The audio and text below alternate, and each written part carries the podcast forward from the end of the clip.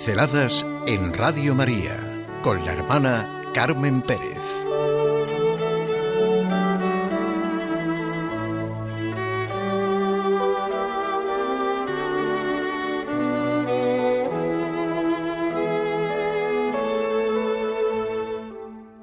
El buey y el asno en el pesebre. El buey y el asno en el pesebre, así se llamaba un artículo del 26 de septiembre de 2001 de Joseph Ratzinger, el Papa Benedicto XVI. Y ahora estoy leyendo el libro de Benedicto XVI, La infancia de Jesús, en el que dedica unos párrafos a esta misma vivencia, y es la misma línea la que desarrolla en aquel libro. Benedicto XVI es uno de los académicamente mejor formados entre los pensadores vivos, como dice Gabriel Albiac, al que acabo de oír en un estupendo debate en el Congreso de Católicos y Vida Pública. Hace tiempo escribió un artículo en La Razón del que transcribo literalmente. Verán por qué. Si a eso añadimos que además se trata de uno de los académicamente mejor formados entre los pensadores vivos, la pretensión del alcalde pasa de lo alucinado a lo ridículo.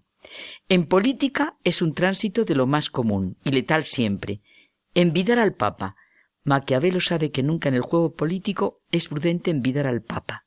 El alcalde de Madrid lo ignora.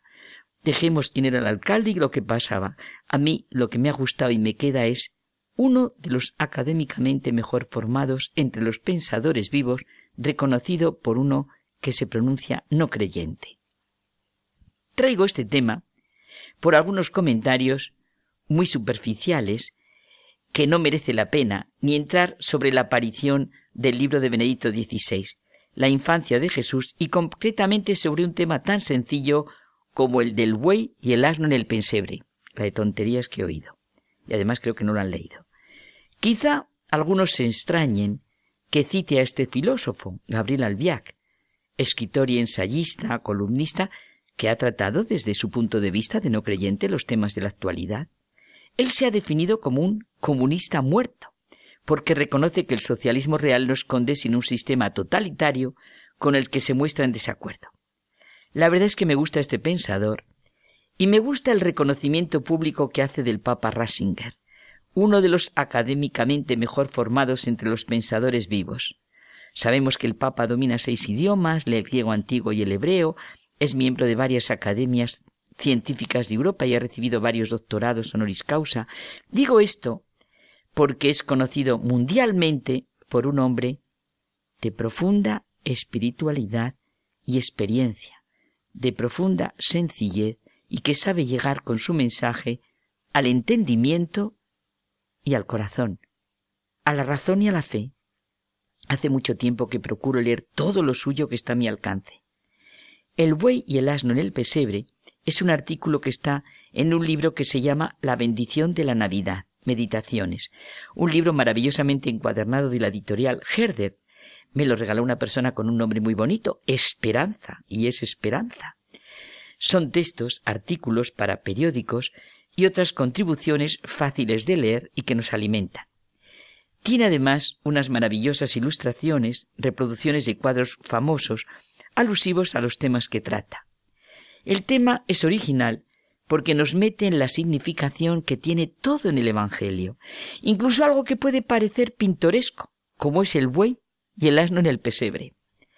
Nos recuerda el entonces cardenal Ratzinger la Navidad de Francisco de Asís en Grecho, el lugar en el que se vivió la primera celebración del tradicional Belén lo que motivó a Francisco de Asís a la celebración nocturna de la Navidad en un pesebre fue el anhelo de la cercanía, de realidad, el deseo de tener una vivencia muy presente del Belén, de experimentar de forma inmediata la alegría del nacimiento del niño Jesús y de comunicar esa alegría a todos sus amigos. Todo se hizo para responder a la invitación de Francisco, que había dicho Deseo celebrar la memoria del niño que nació en Belén y quiero contemplar de alguna manera con mis ojos lo que sufrió en su invalidez de niño, cómo, reclinado en el pesebre, fue colocado sobre heno entre el buey y el asno. Desde entonces forman parte de toda representación del nacimiento. Lo que me gusta es la comprensión del Papa de todo, su penetración en la piedad de la Iglesia, en la liturgia y en los usos populares. El buey y en la mula no son un mero producto de la imaginación piadosa, todo tiene su explicación. Se han convertido en acompañantes del acontecimiento de la Navidad en virtud de la fe de la Iglesia en la unidad entre el Antiguo y el Nuevo Testamento.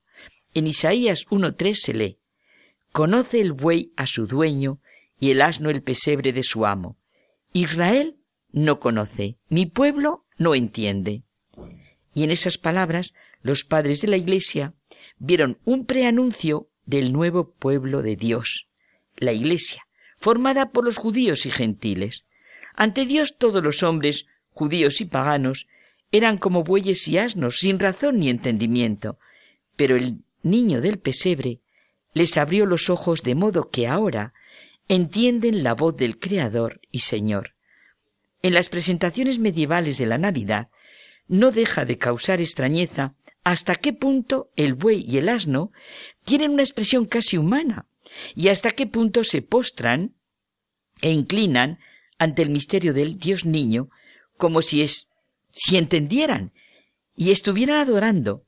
Ambos animales son símbolos proféticos en los que se oculta el misterio de la Iglesia, nuestro misterio, puesto que nosotros somos buey y asno frente a lo eterno, buey y asno cuyos ojos se abren en la noche buena, de forma que en el pesebre reconocen a su Señor. ¿Y quién es hoy el buey y el asno? ¿Quién mi pueblo que está sin inteligencia? ¿Quién lo reconoce y quién no? ¿Lo reconocemos realmente nosotros? ¿Qué es lo que nos ocurre? Quizá nos hemos hecho ciegos para el niño y no percibimos nada de él, o somos demasiado sabiondos, sesudos, llenos de cosas que nos impiden ver. Cuando veamos un Belén, miremos al buey y al asno que nos interrogan ¿Entiendes tú la voz de tu Señor? Conoce el buey a su dueño y el asno el pesebre de su amo. Israel no conoce, mi pueblo no entiende.